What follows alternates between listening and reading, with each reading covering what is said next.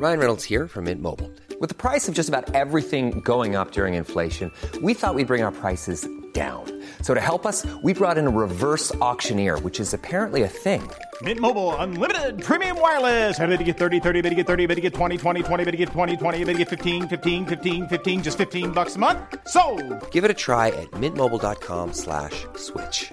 $45 upfront for three months plus taxes and fees. Promo for new customers for limited time. Unlimited more than 40 gigabytes per month. Slows. Full terms at mintmobile.com. Since 2013, Bombas has donated over 100 million socks, underwear, and t-shirts to those facing homelessness. If we counted those on air, this ad would last over 1,157 days. But if we counted the time it takes to make a donation possible, it would take just a few clicks. Because every time you make a purchase, Bombas donates an item to someone who needs it. Go to bombas.com slash ACAST and use code ACAST for 20% off your first purchase. That's bombas.com slash ACAST, code ACAST. Hello, and welcome to another episode of the Ozymandias Project. Trireme Transit, the newest and most reliable state of the art time traveling transportation service, is now boarding for all new and returning passengers. Now departing, present ponderings. Next stop is Ancient Odyssey. Hey everyone, and welcome to episode 12 of the podcast. This week, I got to chat with my friend Jessica Bernstetter, who is currently an anthropology PhD candidate at the University of Missouri.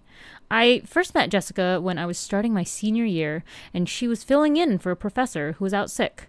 I then promptly enrolled in a class she would be teaching in the spring semester, and the rest is history. I feel like this episode is halfway on topic, discussing the problems faced by current grad students and talking a little about her amazing research, and the other half seems like it's also just us enjoying catching up after not speaking for a while. I love this wonderful human being, and I know that you will too. So take care, and I will speak to you all next time. Hey Jessica. Okay, super glad to have you on today. Like Thank this you. was long time coming. Um so you are an anthropologist, which is kind of near classics and um kind of like near art history as well.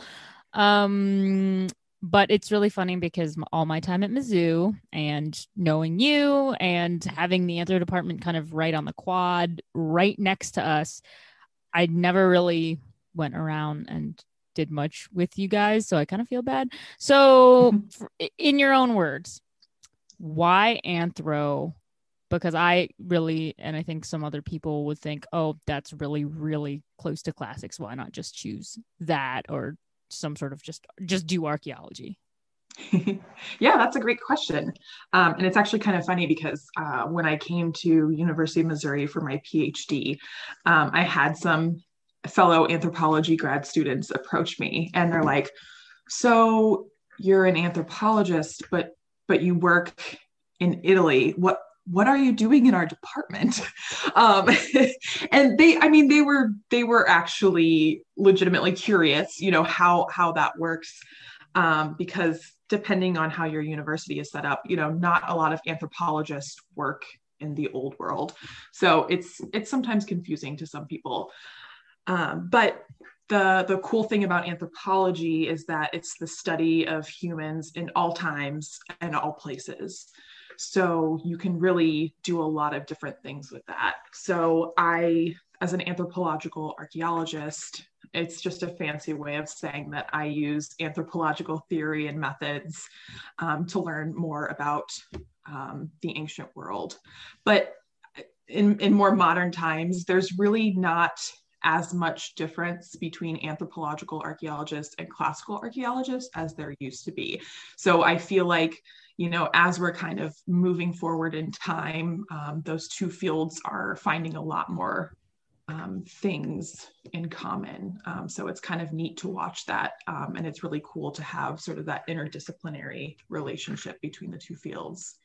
So, Yeah. So okay. Do you get a little a little of that like imposter syndrome though sometimes if you're like hanging out with a bunch of your uh, classical archaeologist friends and they're all like talking and then you're just kind of like slipping in there in the combo like hey I excavated Pompeii like you know I'm I can keep up with y'all even though I'm not doing what you're doing. yes I, I definitely have imposter syndrome um so like i i've been taking sort of kind of like hybrid you know i'll take anthropology classes of course because that's my background um, but we have a really wonderful ancient mediterranean studies department at mizzou. Um, so i've been taking a lot of uh, classes with dr marcello Mogetta, who actually uh, works at pompeii um, just down the road from where i do my survey work.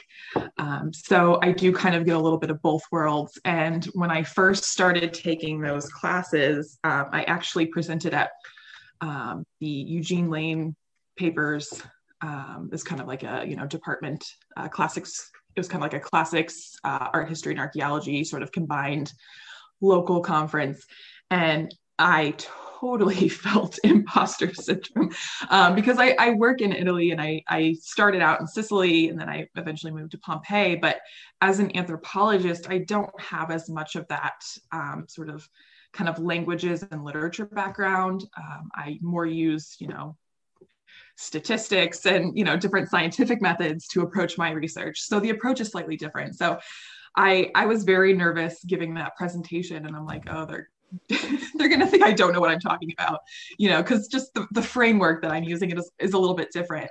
Um, but it turns out I had nothing to worry about because everyone was so friendly um, and so nice. And once I started taking those classes, we just you know, I felt like I was part of that group and they were all very welcoming. So it was, it's, it's been a really fun experience kind of being able to be a part of almost two departments in a way. Um, so that's been a lot of fun. Oh, that's so cool. I like that interaction. I mean, we like we like those interdisciplinary interactions, right, between mm-hmm. our departments. Uh, it just makes it feel a little more wholesome, a little more yeah. like we're not kind of on our own islands. I mm-hmm. I think. Um, yeah. And okay, so I, I've set this up perfectly. So you, I, I know at least uh, from knowing you for a couple years now um, that you excavate uh, in Italy, and I know that you started out in Sicily and then moved to mm-hmm. Pompeii in the last couple years. So, uh, would you tell us a little bit about what you're actually studying um, and what you're doing at Pompeii? Because I think when people get an image of Pompeii, they just think, oh, it's the place where you know uh, Mount Vesuvius went off, and then a lot, a lot of people died. Mm-hmm. So, are you excavating bodies? Actually, my work is is less excavation and more survey work. Um, so, of course, yeah, like what you said, when you think of Pompeii, you know, you think of all the beautifully preserved frescoes, um, you know, the the cast of the bodies, you know, that are kind of frozen in time. Um, and so that's kind of the picture that most people have. But what I do actually is, I guess, a little bit more mundane. Um, I actually survey different properties and I photograph, document, and record water and sanitation features. So, um, you know, as as we're on site doing our survey work, um, there's a lot of people, you know, like where are the bodies, um, you know, what kind of they, they're they're just they're kind of focused on certain things. And most people don't have any idea that um, pompeii actually had running water. They had piped water. Um, they had public fountains that used this pipe water. They had um, extensive public baths which some people are familiar with too of course. But then they also had flushing toilets which most people don't think about um, so it's been really fun kind of exploring that and sharing that information with people to kind of give them a, a broader picture um, of what daily life was like in the Roman world because we see a lot of these really fancy things, you know, all the pretty stuff, which is fun. Don't get me wrong, I love that stuff too. Um, but you know, most people don't think, you know, where where are you going to find your bathroom? Um, you know, where are you getting clean drinking water from? Um, so it's this kind of interesting, you know, what we might consider mundane but very important daily daily life. Um, so that's a lot of what I do.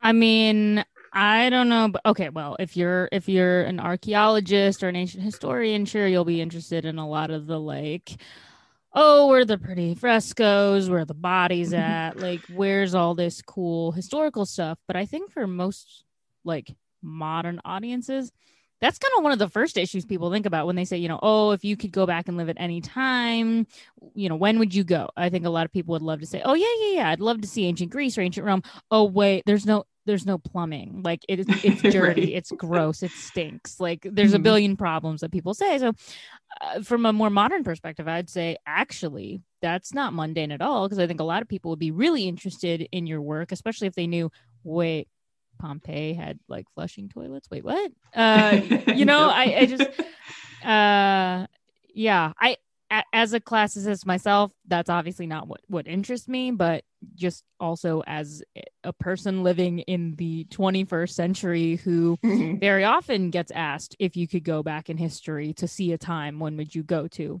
Of course, I'm going to say, oh, well, ancient Rome's definitely up there. So mm-hmm. uh, if I could go to a place where hey, they have clean running water. like that's right? that's probably what I'd choose. And if I was yeah. gonna like make a trip, sort of like a la Magic Treehouse books, you know, yes. you just, like pick where you want to go.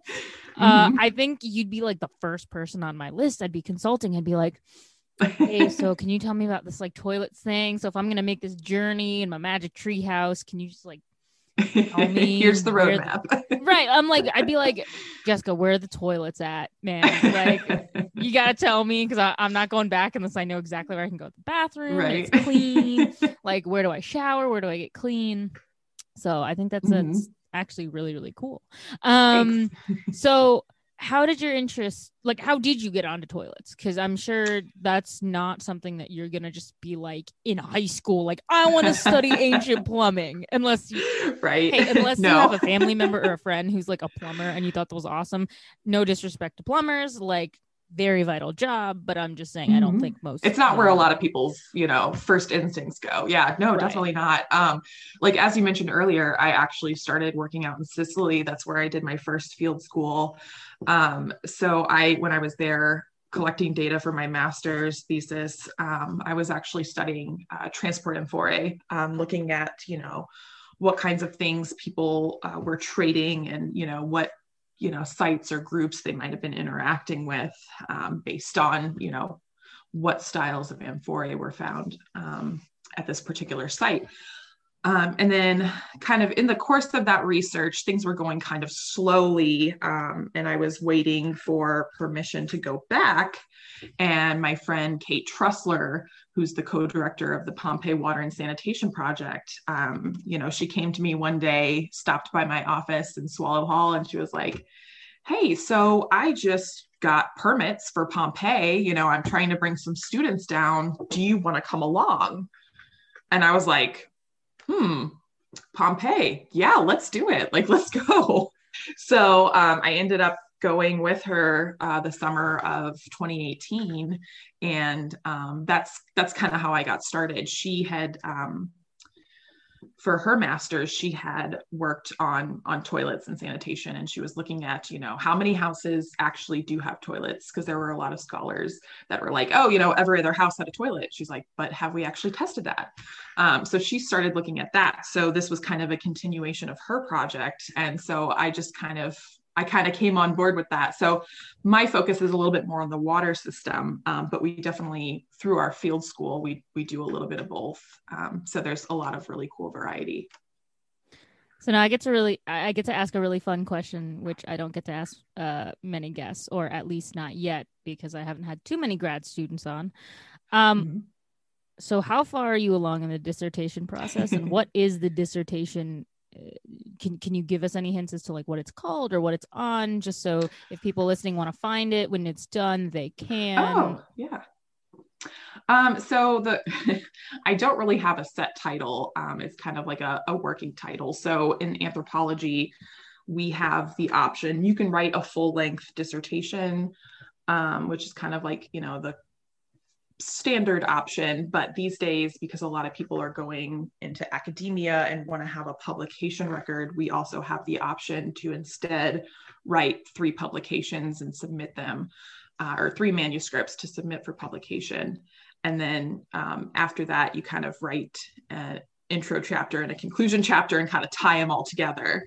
Um, so i am in the process of working on um, three different manuscripts. So it's it's kind of you know different parts of a project. Um, but the first one is looking at um, architectural visibility and water features. So how within a space within a private home um, what kind of water features are available? Because a lot of times um, fountains you know decorative impluvia things like that these were all used in my opinion to signal wealth because um, a lot of them are you know quite fancy um, and use you know a lot of different materials and things like that that might signify somebody's economic status.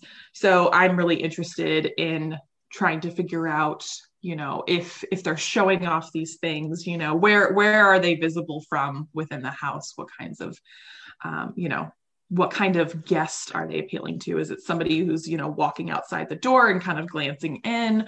Or do you have to be invited for a private dinner in order to see some of these you know more fabulous features?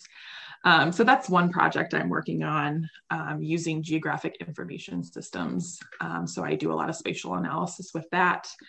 Um, and then another project that i'm interested in is looking at um, where public fountains are located within different neighborhoods um, and trying to see, you know, how um, those are distributed. So is it, are these fountains, you know, kind of equally distributed across the site so everyone has equal access to them? Are they concentrated in different areas? So maybe they're catering to, you know, certain groups of people because the really wealthy citizens um, have or inhabitants have piped water coming into their homes through lead piping. So if you could afford to pay for that, um, that in itself was a signal of wealth, but also, um, you know, a really nice commodity to have because the water's just coming straight to you. Um, but for those people who couldn't afford that, public fountains is where you're going to go and get your fresh water. You know, you're going to take your amphora or your basket or, you know, whatever it happens your bucket or whatever. Um, and that's where you're going to haul your water back home. So that's another thing that I'm interested in looking at too. Sweet. Yeah. Uh, I'll be excited to see when you kind of finish and, and put the finishing touches on uh, what it turns out to, to be and look like. So uh, I did not know that you could actually just sort of bypass the traditional uh, dissertation. it's, it's a relatively, like, it's in the last, I don't know, three to five years is something for our department. Um, in anthropology, in other departments, um, I have a good friend of mine um, that I did my master's with, and I think he has the same kind of setup at uh, University of New Mexico. So you know, it's not it's not necessarily an uncommon thing. I think more anthropology departments are moving towards that.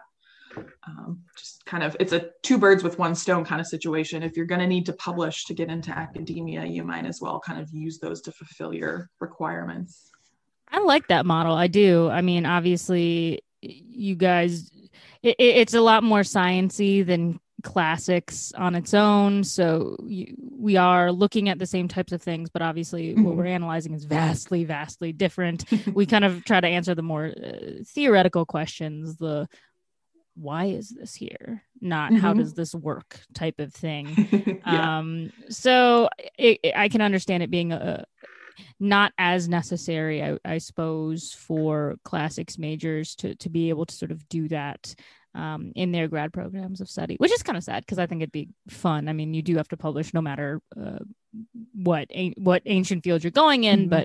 but um, yeah, I've just I've never heard of that being a thing for for classics departments. So um, yeah, if there are any aspiring anthropologists who want to look at ancient things though. I think this is a, a great piece of information to know though. I mean not every university is going to have it but if they if they know that it is an option uh, now people know to, to ask around and, and see if that's a, an option for them. So i think that mm-hmm. uh, that's really great.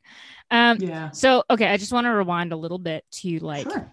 high school you Uh, how'd you first hear about anthropology? Um, I, I, I'm going to venture a guess that it, it's a little more visible than something quite as niche as classics and mm-hmm. ancient studies. Um, but it's still not, you know, it's, it's not, I want to be a lawyer. So it's not immediately like law school. Mm-hmm. Yeah. I mean, it, it definitely is one of those fields that's not as well known as as other things certainly um, i when I was in high school, I I'm a pretty laid back person, but I do have some very type A tendencies. So I love to have a plan. Um, you know, I love to kind of, you know, I don't know, life plan, whatever you want to call it. Um, I like to kind of have some idea of what those next steps are going to be for me. Um, and I kind of, you know, enjoy planning for things, I guess. So when I was in high school, um, I knew I wanted to go to college. Um, neither of my parents had went to college, so it was something that was very important for them, for their kids to do. Um, so that was something that you know early on they're like, you know, you should do this. Um, and I had always loved school, so it was kind of a, a no brainer for me. But um, I wanted to figure out okay, if I'm going to go to college, you know, what am I going to do? I, I wanted to have that plan. So I I think I was taking like different, you know, career interest tests. You know, I just found these random things online, like, what are you interested in? You know, so I'd fill out the little questionnaire. Um, and one of the results that came back was anthropology. And I had always loved history. And when I read the description, it reminded me, I was like, oh, you know, this is kind of really similar to history. Um, it involves travel, it involves research. I'm like, this is perfect. So I was like, probably a sophomore or junior in high school. And I'm like, you know what? I'm going to be an anthropologist. um, and I, I thought, I figured, you know, I think I would enjoy teaching. You know, I'm going to be a professor of anthropology.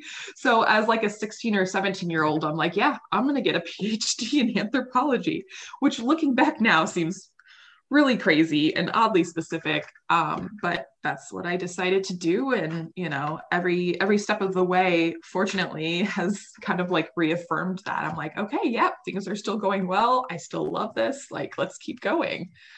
Um, so that's that's kind of how it happened. But my my high school did not have an anthropology class. Um, it had a sociology class which i took and i really enjoyed um, you know which has some similarities with the social sciences but um, yeah i i just kind of stumbled into it and it was great it was it turned out well well you are part of the very lucky few who kind of figures out that mm-hmm. what you want to do is a thing and then yeah. you got lucky because you then single-mindedly were like oh yeah i know exactly what major i'm looking for in college and i'm going to mm-hmm. do it and i'm going to follow it through and luckily it only got better and better for you um, right. not to say it hasn't had its challenges for sure you know when you before going to grad school like it's that is a decision that you really need to sit down and and make with intention because there's it's it's a rocky road um, you know but if it's something that you really love it's definitely worth it i think most of my friends who are doing PhD programs or are about to go into PhD programs definitely have said the same thing. You know, mm-hmm. get get your tubs of ice cream ready. There will be a lot of nights where mm-hmm. you're gonna just want to like pull that out and then sit in front of the TV and cry over ice cream.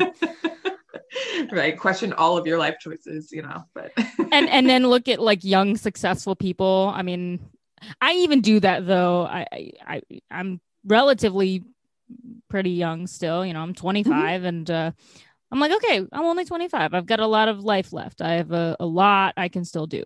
But I, I will admit, you know, sometimes I, I read my news app or I'll look at the TV and then it'll be like Greta Thunberg, 17 year old activist, like meets all these people at the UN and does this, that, and the other thing. And I'm like, right.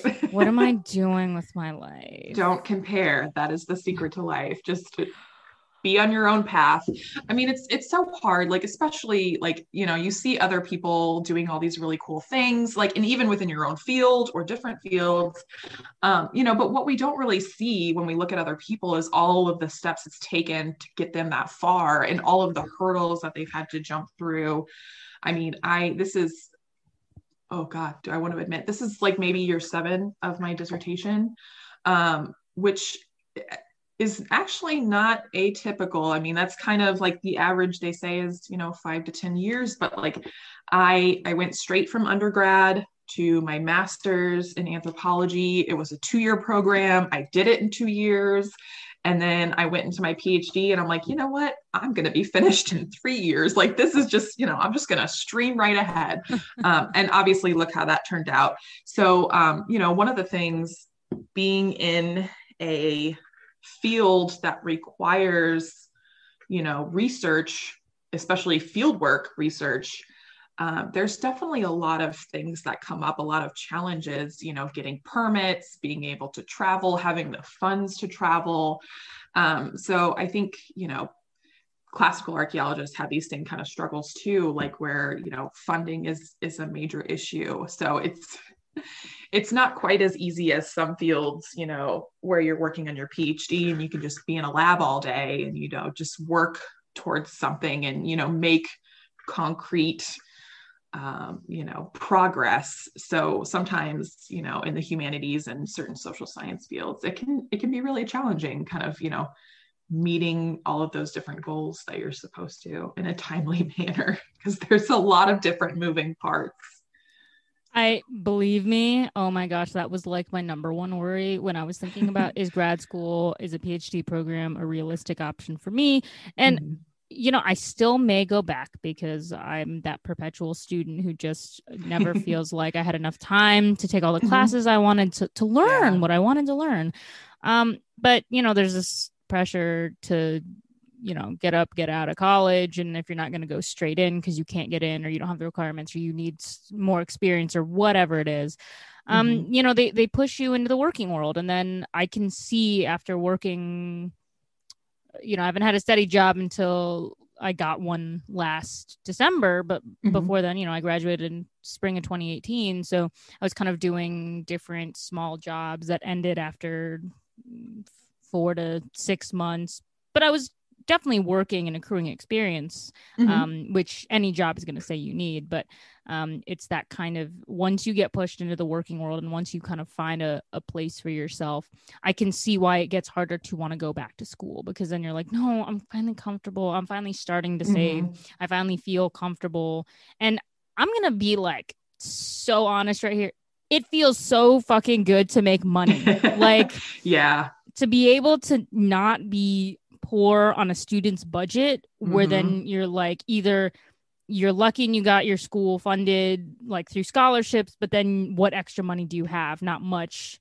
Mm-hmm. Like you know you have to get a job and work your way through college or yeah. you're not lucky and you can't get everything funded so then you're actually paying for college and then mm-hmm. have to live on top of that so to, to sort of get out of that cycle and then finally feel like no this is like I'm, i can sort of maybe start saving for retirement or just like do something that mm-hmm. you feel is productive uh as I sit here contemplating going to grad school for a one year master's program starting this September, mm-hmm. uh, you know, those are things that I I'm really starting to think about. So, uh, you know, those are those are really serious conversations where you need to sit down and say, all right, mm-hmm. well, okay, if I'm 25 now. I turn 26 next September. So mm-hmm. I'm like, well, I'll be starting at 26. I won't finish until I'm 27.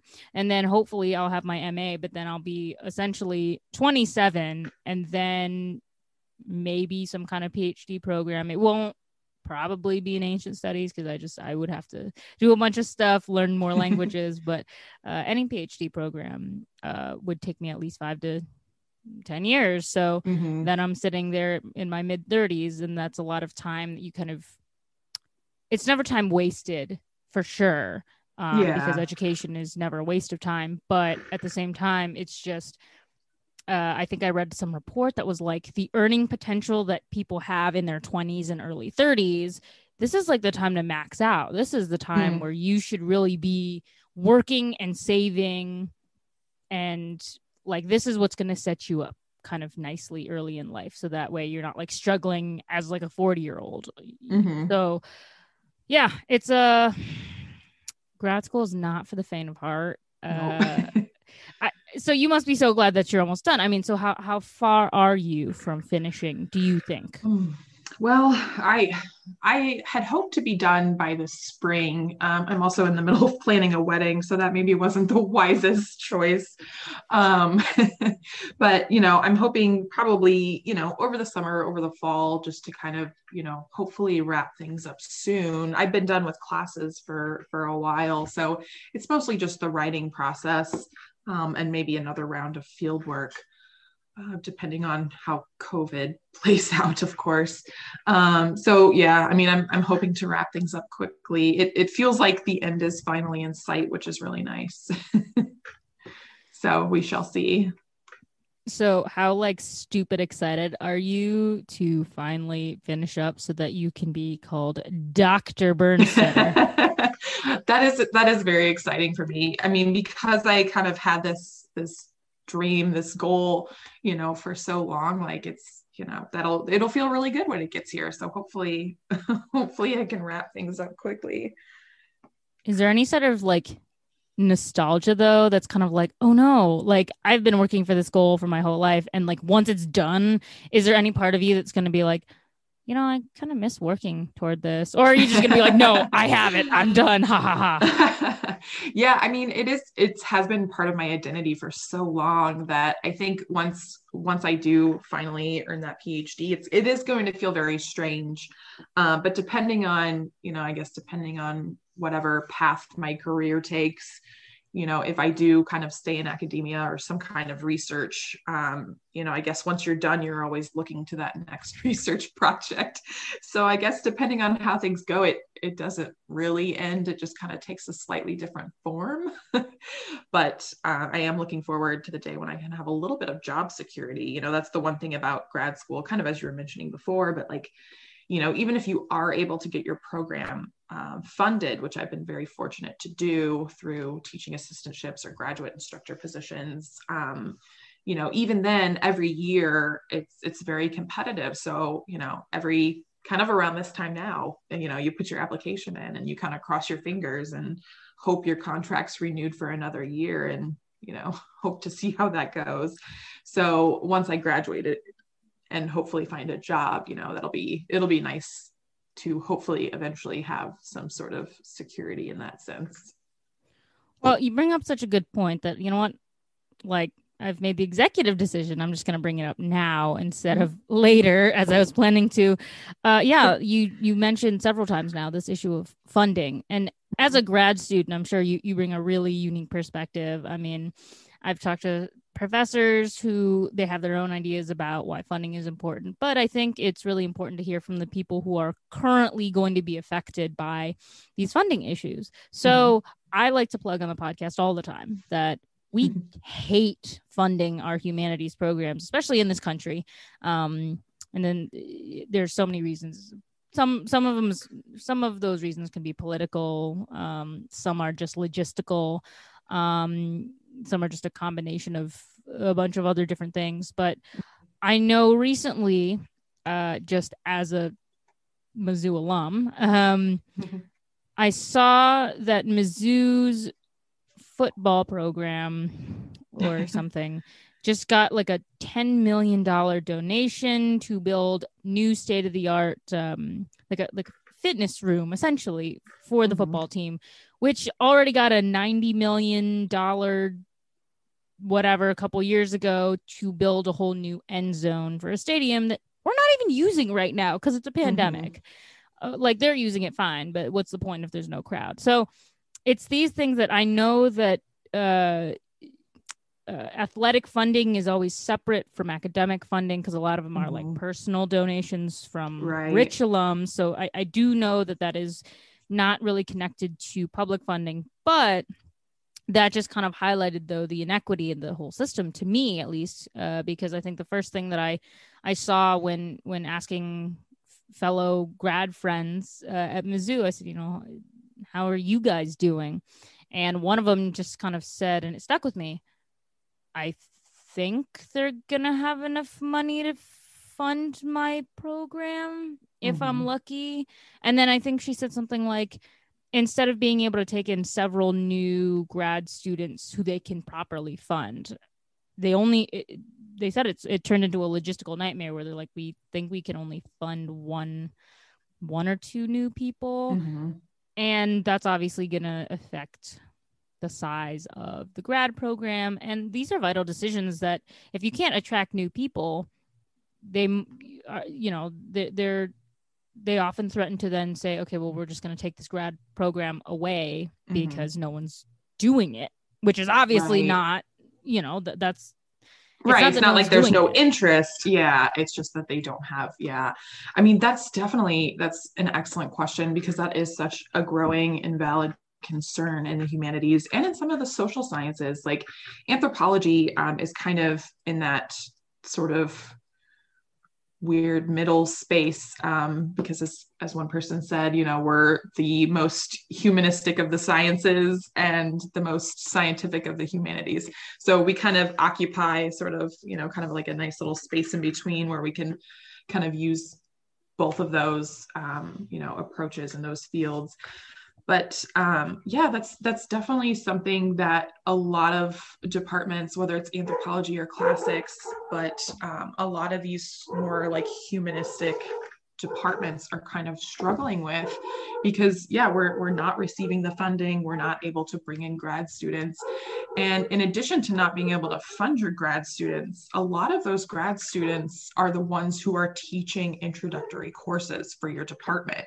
So when you don't have the grad students to teach those courses, the professors have to teach those courses. And if they're teaching those courses, they don't have as much time for upper level courses um, that are challenging, you know, the undergraduates or, you know, uh, the, cl- you know, sometimes there might be grad student classes that have to get cut too. So there's, you know, when they're not able to offer as much variety, they're also not bringing in new undergrad students to help you know fund the program too so it's definitely kind of a, a vicious cycle.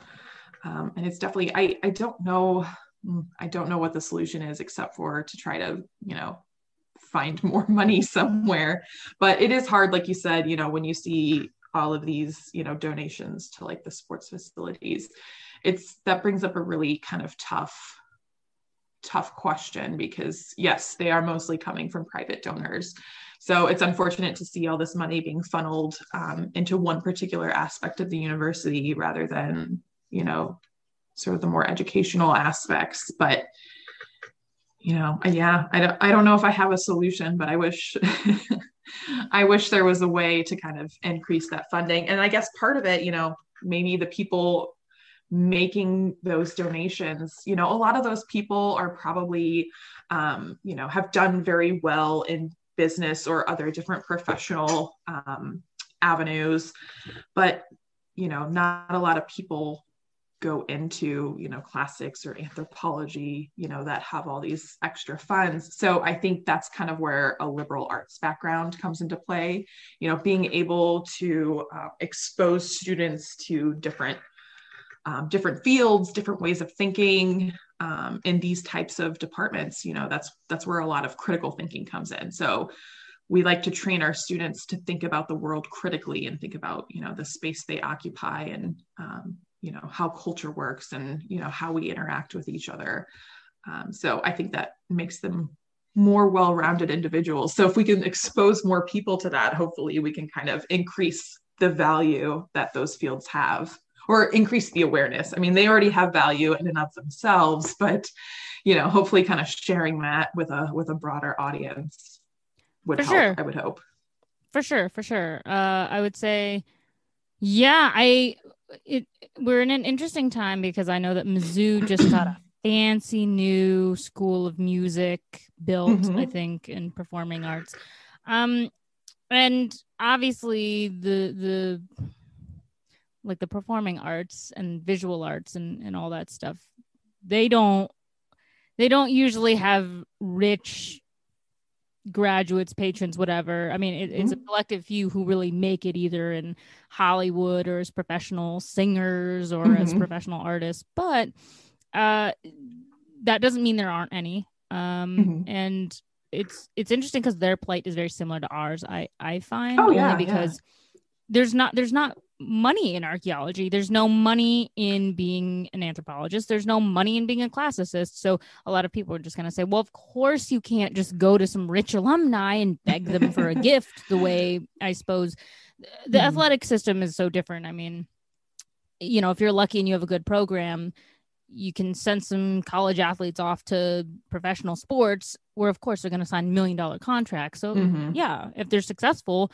oh, of course, just give back here, take a million dollars. You know what we could do with a million dollars? We could get one of those cool like simulated lab things. What is it? Ooh. Um, there's so many cool facilities that I Mhm. feel like people would love if we could provide it. It just takes money to do so. I mean, Mhm. where was I- when I studied abroad in the UK?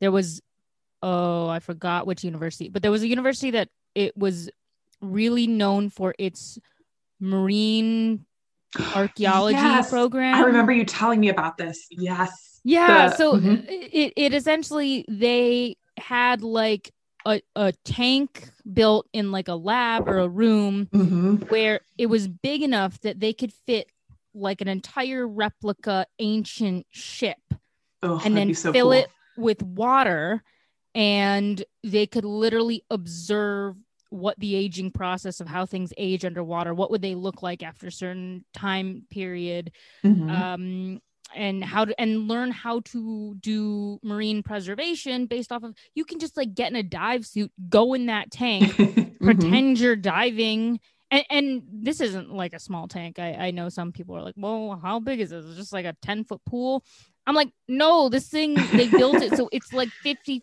feet deep to Mhm. simulate real archaeology so Yeah, that's Um, so cool. right i was like I, when i learned about that i was like i think i want to switch to be a marine archaeologist, even though I'm not good with science and I'm not good with things, and I don't particularly want to go underwater and, and encounter a bunch of creepy sea monsters. But I want to go study this. Uh, and then there was a there was like another institution in the UK that had a a fabulous uh th- th- it um they built like a like their own dig essentially where they could give their Oh, nice. archaeologists practice so it's kind of like uh being from chicago i grew up with the spertus institute it's the museum of like jewish history uh, downtown Mhm. um, and right next to it, though, there was like a Center for Archaeology. Oh, this is embarrassing. I I don't remember what it's called, but there was something right next to Spertus where y- it was like a dig for kids. So they Oh, cool. buried like fake dinosaur bones. And then they Mhm. just, it's like in a huge pit. And then you like throw a bunch of sand and dirt on it. And then kids can pay or parents can pay for their kids to like go in and then they give you like mini tools that they're like real archaeologists use these Mhm. and then you take the, the little brushes and then you kind of brush away and and discover quote unquote the, Mhm. the dinosaur bones so i learned that they had that but like on a real professional scale where they Yeah. literally did they could put artifacts and watch how they aged and do this that and the other thing and really train people and i'm like you know how much i wish that mizzou could have its own like art mini archaeology lab That would be um, awesome. You just need funding for that. You know, everything Yeah. in this world needs funding. It's so So unfair. if anybody listening wants to write us a check, please, please. And and that's the other way I tell people they can 100% be involved. Uh, for people who love the ancient fields, love the ancient world, love archaeology, but don't want to spend the years and the time to go to Mhm. school for it. I don't think a lot of people realize. I mean, because unfortunately, we're still so uh, intimately connected with this sort of patronage system of rich people have to give us their money so then we can go do our things if someone was like i don't want to be an archaeologist but i want to be involved with archaeology and i want to um, you know sort of observe the process Mhm.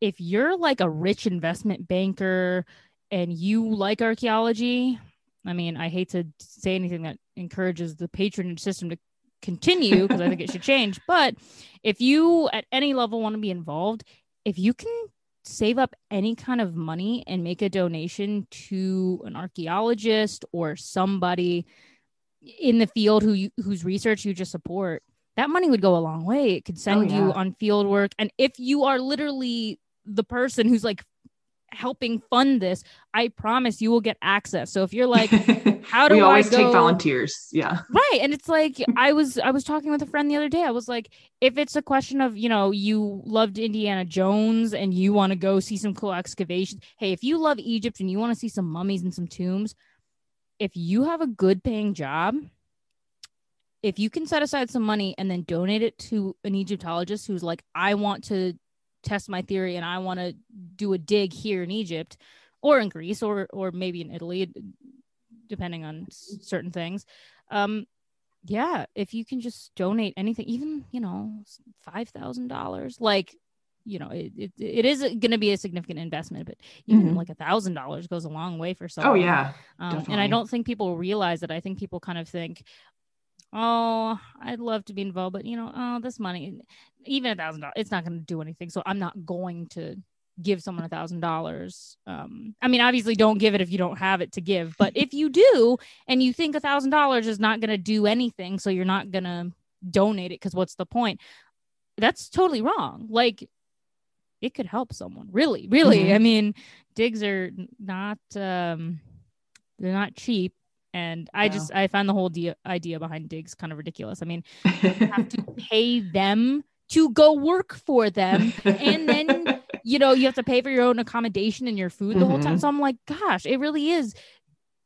Literally you're just spending spending spending to get back a, a little of the time you're going to spend actually researching right? Yeah, yeah. I mean, you're in the field for, you know, depending on the program, it might be four weeks, it might be eight weeks, you know, whatever it happens to be. But then, you know, the rest of the year, like people think, you know, when they think of archaeologists, they think of somebody who's just, you know, out there playing in the dirt all year. But really, you know, when we're working on academic projects, um, you know, like at Pompeii or other places, you know, we're we're there for maybe four to eight weeks, and then the rest of the year, you know, we're recording, measuring, documenting, you know, doing analysis, all that kind of stuff. So, you know, it's not as as glamorous as you might see with Indiana Jones. Like there's a lot of, you know, boring data entry behind all of that. Um, but you know, it all balances out. And, you know, if you really love it, yeah, you'll you'll even suffer through the, you know, data entry to get to the fun stuff. So it's For it's sure. part of the process. for sure for sure and okay so you just mentioned indiana jones this is Mhm. great you're like hitting on all the points where i want to go with these things um yeah so i mean all right well he's quote unquote an archaeologist which we all know is really funny because what we see on screen i'm like that's not what an archaeologist does that's not archaeology they, it's it's the the showbiz Glamorized, archaeology romanticized. Mhm. right it's the showbiz archaeology for sure Yes. but have you seen because i don't i can't remember have you seen any yeah, like maybe i missed them but you know are there any like movies or tv shows that feature like an anthropologist really as as your protagonist? Because it's so few and far between where they put some kind of academic uh, with any kind of scholarly background as your hero. I mean i think the first time i really saw any kind of nerdy super academic thing represented in in film as as like the hero was probably arrival and i'm like hey linguistics got a shout out. Because everyone is like ooh that's that thing where you break down languages that i don't want to do. And then boom arrival comes out and everyone's like oh she just she discovered the universal language. That's so cool. And i'm like hey linguistics y'all got a shout out. That's awesome. Right? let's have more linguists. But i can't remember anything that did Ooh. like yeah. The only, know as far as anthropology, the only one I can think of is, um, you know, the Bones series, if you're familiar with that. Um, Kathy Reichs, um, who I, I graduated from Northern Illinois University, but she used to teach there before I got there, which is kind of cool. Um, but I mean, she's the her character that she she and her character that she writes about, um, Temperance Brennan, is is a biological anthropologist. So it's it's quite a bit different. Um, so when most people, you know, if they have come across that, if you hear anthropologists, you know, that's maybe what you think of. But you know, in reality, there's there's four different subfields of anthropology. So there's a lot of variety involved. You know, myself as an anthropologist is going to vastly differ than you know the work that a biological anthropologist does or a cultural anthropologist or a linguistic anthropologist.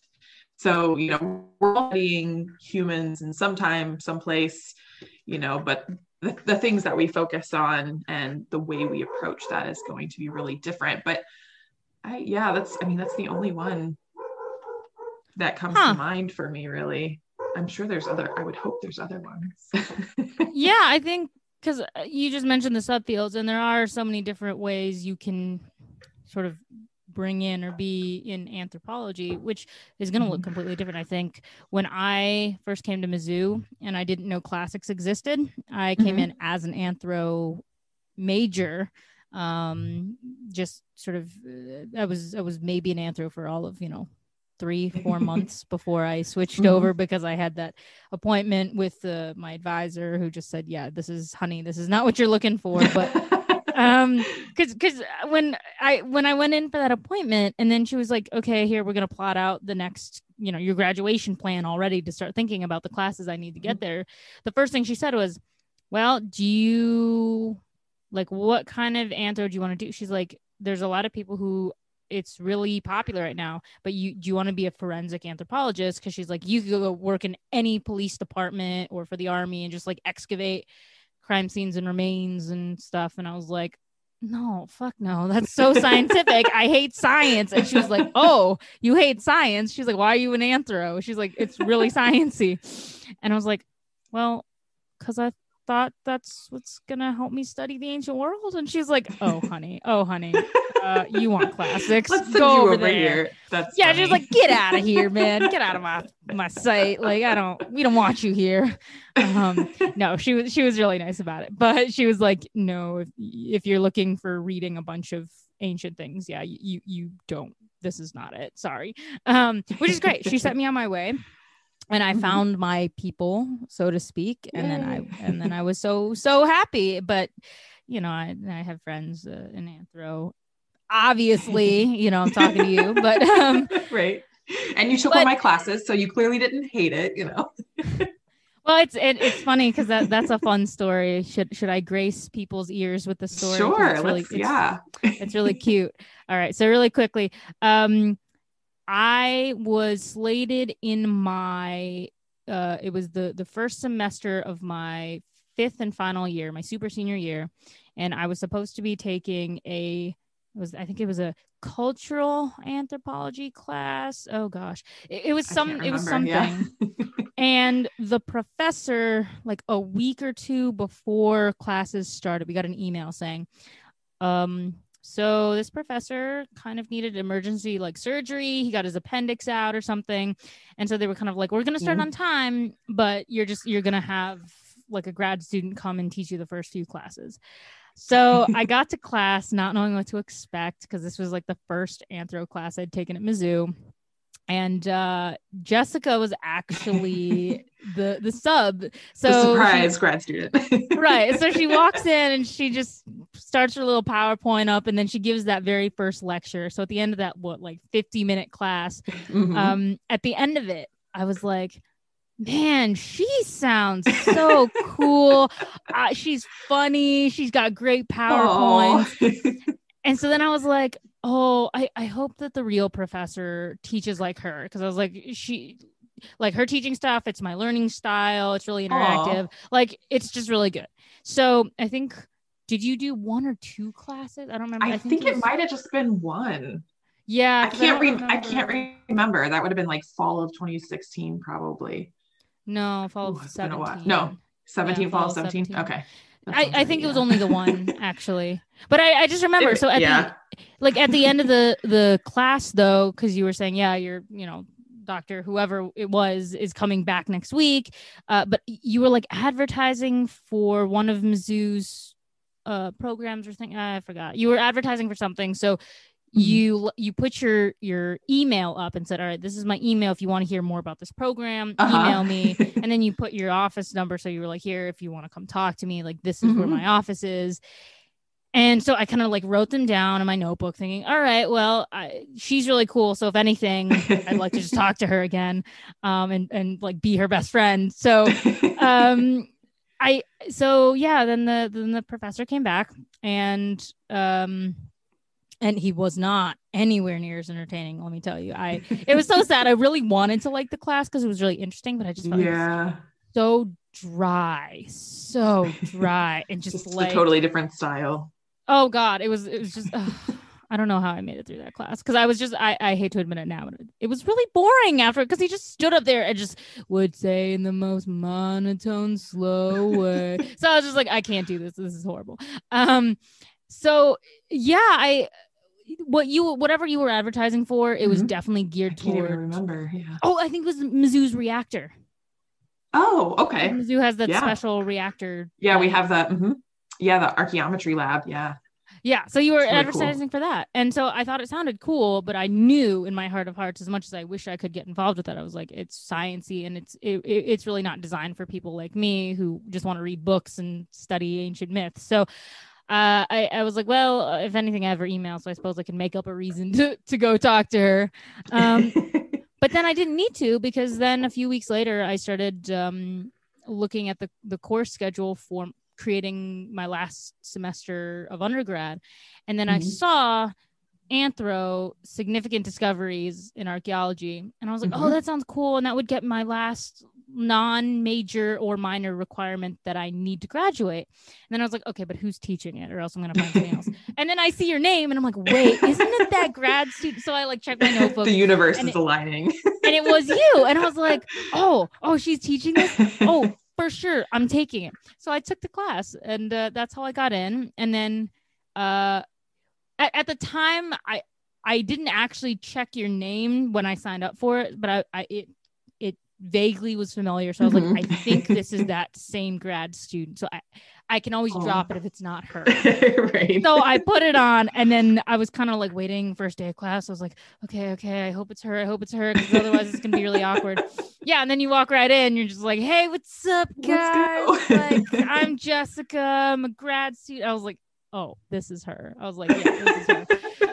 So yeah, and then uh, and, and then the we- rest and was then- history. the rest was history took that class uh as you know i was i'm i was that student who lived in office hours It- like but we had so much fun. I, I loved talking about, you know, the different topics and also like your perspective as a classic student, you know, because again, like I I kind of I live in that world, you know, working in the ancient Mediterranean, but I don't I don't quite have that background. So anytime, you know, I get to talk about that stuff, like that's why I always love our our chats and, you know, our FaceTime talks that we've kept up with, you know, it's just it's it's fun to kind of like enter that world and kind of broaden my perspective.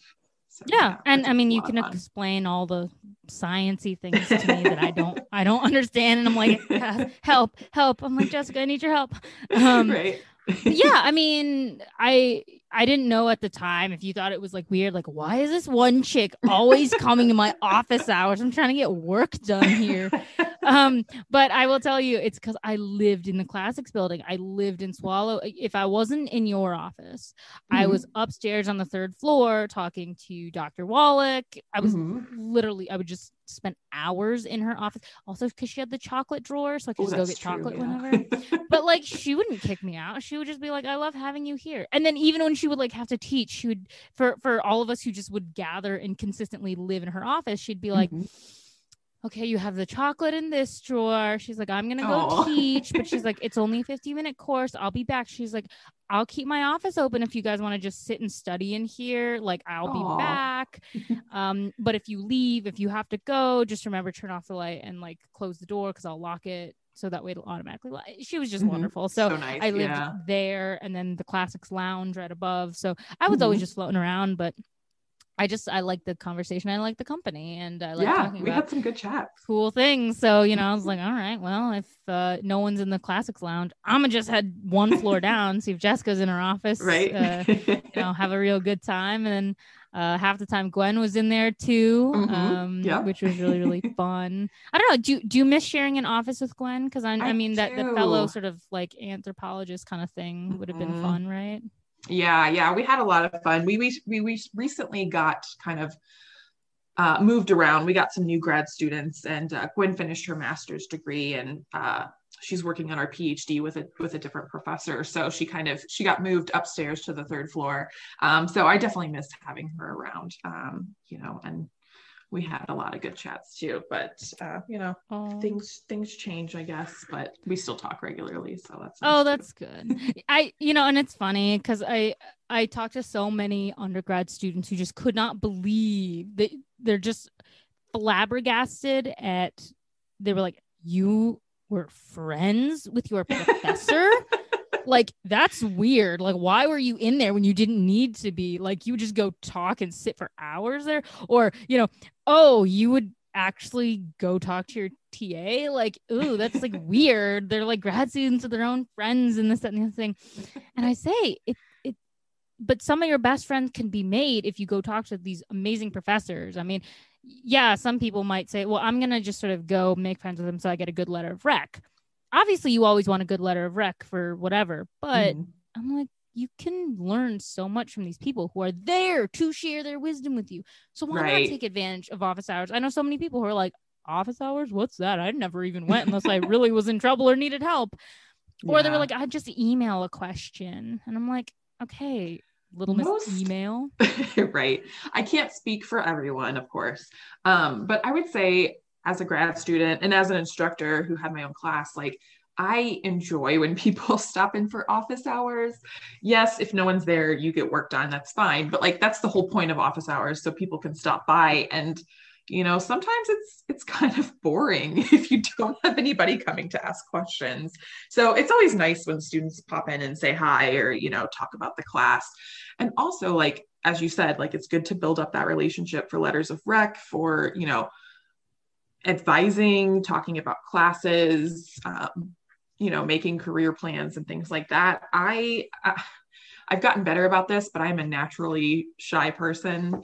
And that is one of my regrets. Like after I finished my undergrad, I, I had a really, really wonderful undergraduate advisor, Dr. Amber Johnson.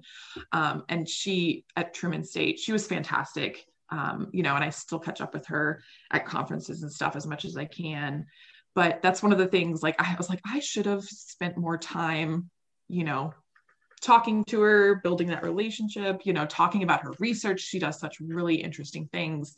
And so when I became a TA, I was like, go to, I would tell my students, go to office hours, go and talk to them. Like it's, it, makes it much more personal when we can put a face to the name on that grade book. Like, you know, we can check in and see how are you doing? You know, if there's like some test questions you're struggling with, you know, it's easier for us to, you know start that conversation and be like hey you know do you need help with this? Like you know is there some stuff you want to talk about? Are there some concepts that really you know just aren't coming through? So like it, it can really it can be very helpful. Um, but again you know every instructor is different. There are some you know professors or tas that you know i mean i might not just... be as open but that that's the human element of it right? Mm-hmm. i mean when i think about the constant funding problems or just the fact that no one knows your friendly neighborhood anthropologist or your friendly neighborhood classicist you know mm-hmm. okay well why do movies not get made about these people why don't you want to write more books about these people and i think it's honestly just because it's like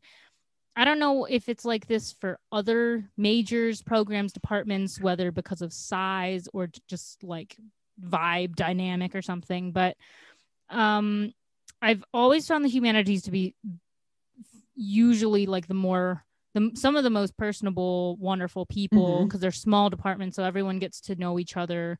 Um, because there's just no way you wouldn't know if you don't personally know them, mm-hmm. you definitely know of them. Like right. just just the nature of small departments. Um, obviously it's harder if you're like the history department or the psychology department. You know, you could very well have thousands of students at a big right. school, so you're not going to get to know everybody. But this is an opportunity where it's small enough that if you make the effort Mm-hmm. everyone's going to be really nice. Like you can go up and just talk to anyone. I, any of my professors, I was like, okay, I don't know them very well, but if I wanted to, I could just go up and knock on the door and be like, hey, so just start talking, you know? Mm-hmm. Um, yeah, I don't know. I, I feel like maybe if more people saw these wonderful, like in intra department dynamics maybe mm-hmm. it would encourage people to i don't know maybe get more involved because then you think oh i want to join such a collegial department or yeah.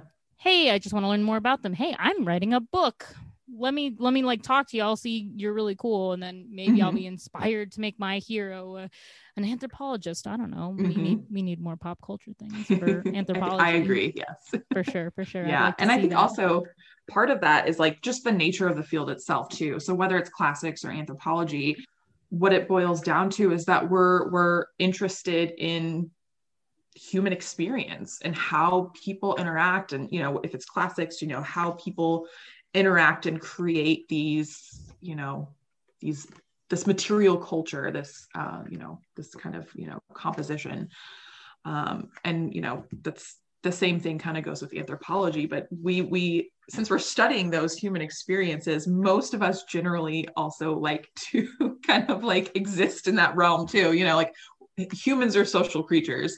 So I think the people that are drawn to studying that, not maybe, maybe not all of them, but some of them are also, you know, just people, people.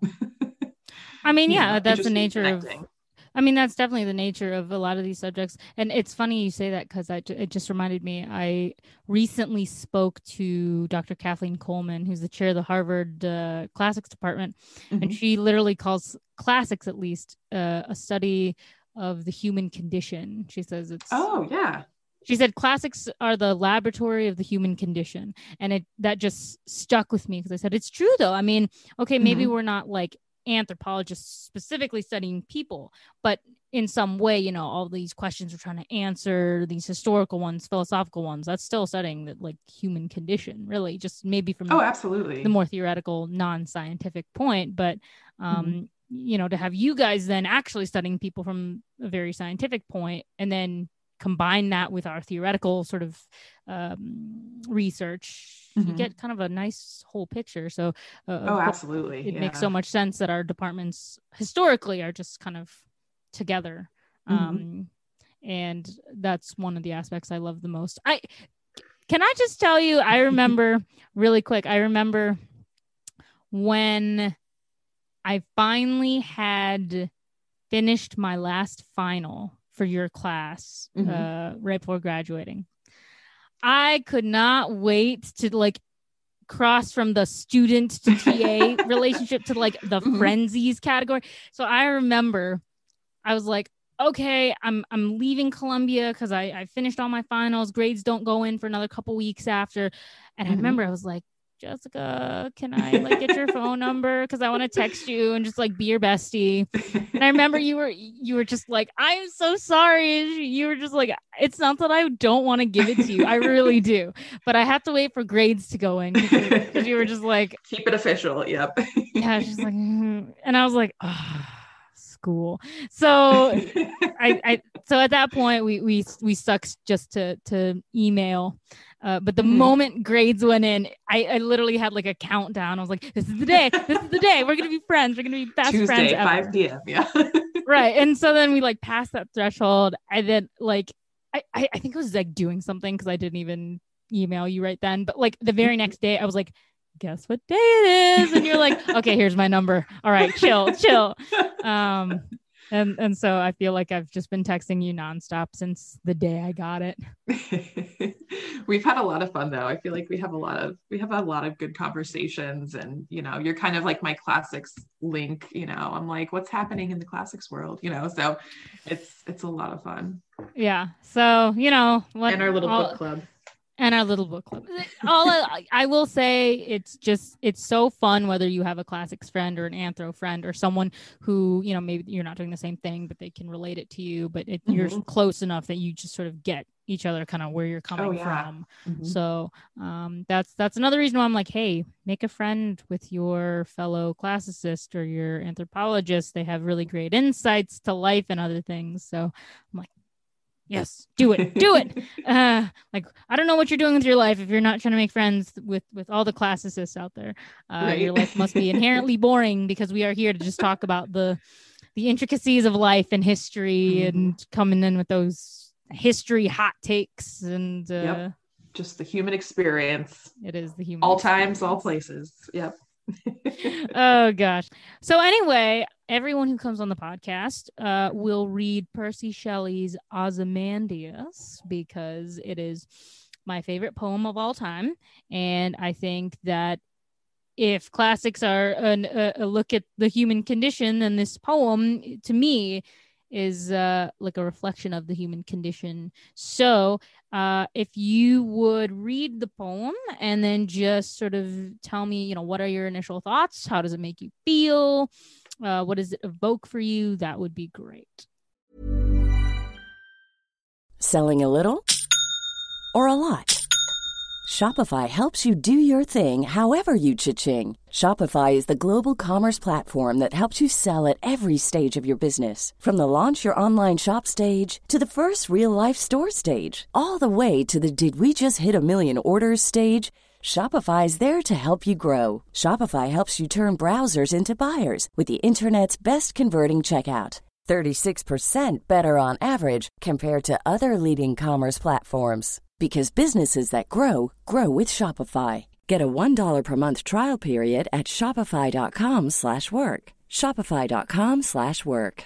How would you like to look 5 years younger? In a clinical study, people that had volume added with Juvederm Voluma XC in the cheeks perceived themselves as looking 5 years younger at 6 months after treatment. Look younger, feel like you. Add volume for lift and contour in the cheeks with Juvederm Voluma XC. Reverse signs of aging by adding volume to smooth laugh lines with Juvederm Vollure XC. For important safety information and to find a licensed specialist, visit juvederm.com. That's J U V E D E R M.com. Not for people with severe allergic reactions, allergies to lidocaine, or the proteins used in Juvederm. Common side effects include injection site redness, swelling, pain, tenderness, firmness, lumps, bumps, bruising, discoloration, or itching. There's a risk of unintentional injection into a blood vessel, which can cause vision abnormalities, blindness, stroke, temporary scabs, or scarring. Talk to a licensed specialist to find out if it's right for you.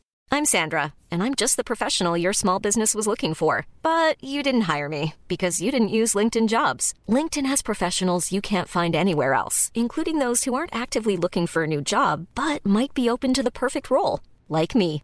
In a given month, over 70% of LinkedIn users don't visit other leading job sites. So if you're not looking on LinkedIn, you'll miss out on great candidates like Sandra. Start hiring professionals like a professional. Post your free job on linkedin.com/people today. Hey, it's Paige DeSorbo from Giggly Squad. High quality fashion without the price tag. Say hello to Quince. I'm snagging high-end essentials like cozy cashmere sweaters, sleek leather jackets, fine jewelry, and so much more. With Quince being 50 to 80% less than similar brands. And they partner with factories that prioritize safe, ethical, and responsible manufacturing. I love that. Luxury quality within reach. Go to quince.com slash style to get free shipping and 365 day returns on your next order. Quince.com slash style. Okay. Ozymandias by Percy Shelley. I met a traveler from an antique land who said, Two vast and trunkless legs of stone stand in the desert, near them on the sand.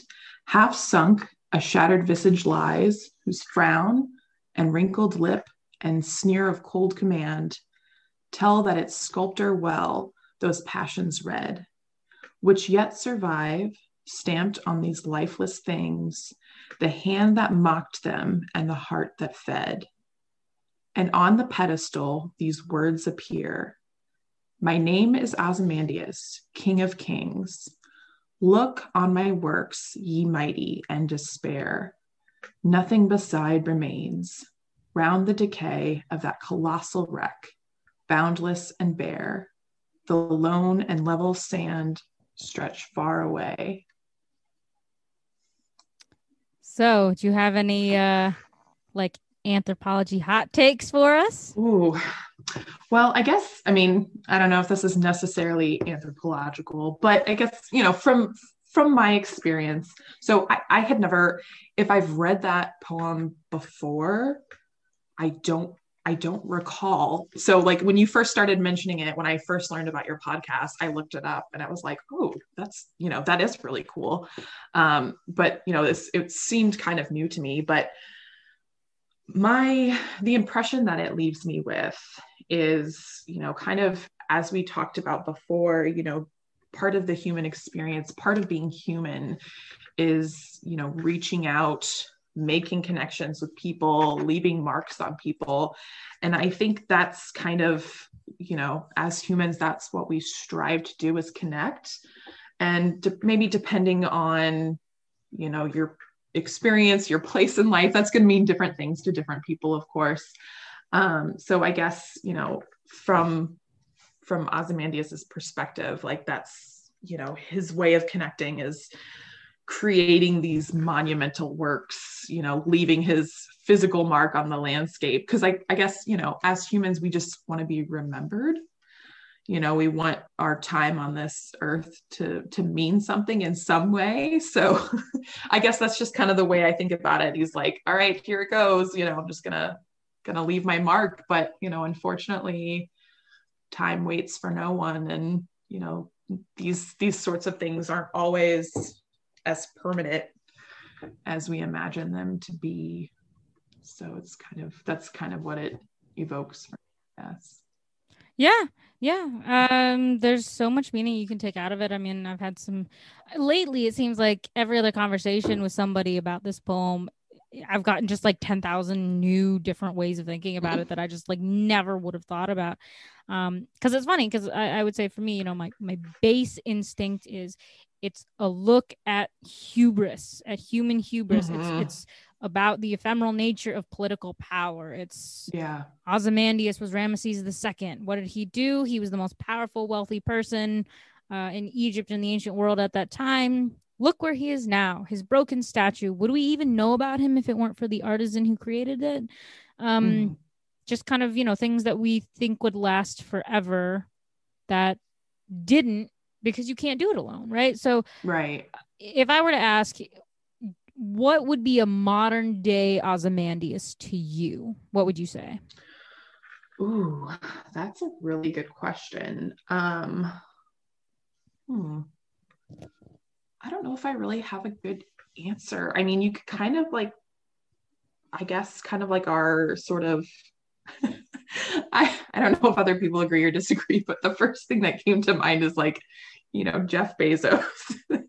you know, all of these sort of like, I don't know if industrial is the right word, but you know, all of these like, you know, sort of commerce empires. You know, everyone's trying to kind of, you know, create their own little slice of the world and leave a legacy for i guess you know but what, what do we really have you know like how is there anything that can be permanent can we create anything that's permanent you know or is it just our relationships with other people that kind of live on i don't know these are tough questions yeah, I mean, hey, I had somebody on the podcast the other day saying technology was mm-hmm. our modern Ozymandias because, uh, you know, we we we're so wrapped up in tech now. Are we gonna have this same kind of obsession with tech in two thousand years?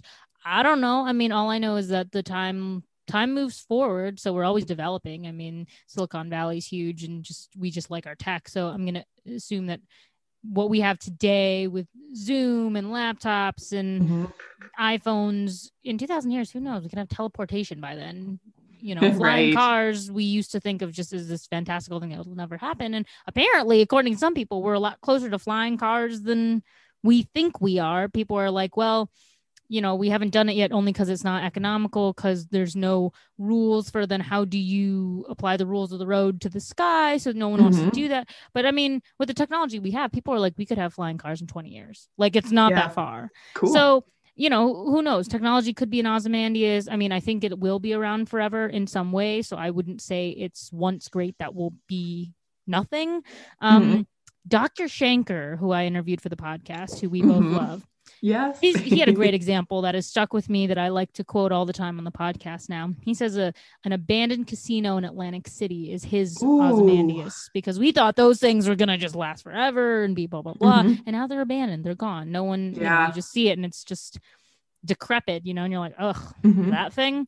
So if there's really such a thing as a, a, modern Ozymandias, I don't know, but that's why I ask people. Um, well, I guess I guess the interesting thing is that like could we at this point can we even identify a modern ozymandias? Because the whole point and to me the whole point of the poem is you know something that seems so permanent that is that is now practically lost to us. So i think it's one of those things that you know who knows what direction you know what's what's going to be that thing that's that's no longer visible on the landscape you know that's yeah i, I mean some people i mean abstract. so i mean Dr. Shanker said casino. Someone said technology. Like mm-hmm. Um, who was it? Somebody the other day said uh, like Trump Tower.